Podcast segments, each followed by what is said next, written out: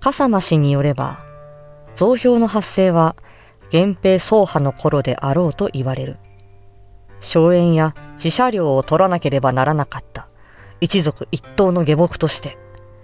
奴隷よりちょっと上のものとして発生したのであろう。主に腕力で主人に仕える男たちにとって、乱世こそ格好の時代だった。源平合戦のさなか、主人の馬を引き、盾を並べ、時には敵を射落し、なぎなたで馬の足を払い、館や陣の土塁を築き、戦死者の死体取りや片付けをする男たちは、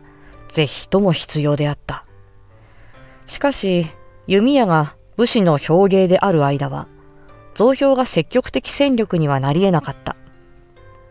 笠間氏は、増票、悪党、信氏などが武士の大軍を敗走させた初めての戦として、楠木正成のゲリラ戦を挙げている。この戦いで、弓矢を持った騎馬武者も他の利を心得た徒歩兵の前には無力であることがはっきりし、一騎打ちよりも策に心を用いた集団戦へと、戦術そのものを変化させることになった。これら増票たちの得意は、武術や儀式や道理ではなく、破壊、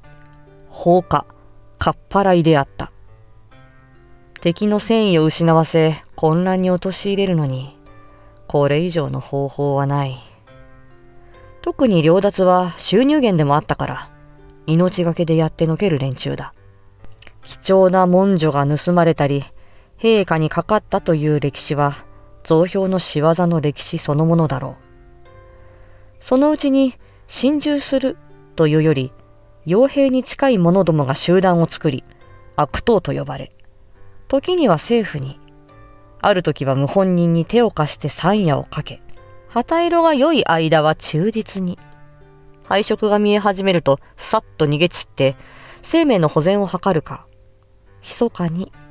敵に寝返って、今までの味方を攻めて恩賞を受け取る。雇う方も、常時食わせておく手間が省けるし、何よりも、暴力のプロであるこの者たちは、戦が終わればいつでも首にできる便利な存在だったに違いない。一戦終わって、あぶれた増票たちは、また元の山賊や信氏の暮らしに戻ればいいのだが、いつもうまい仕事が転がっているとは限らない流浪の暮らしは、さぞかし不安定なものだったろう。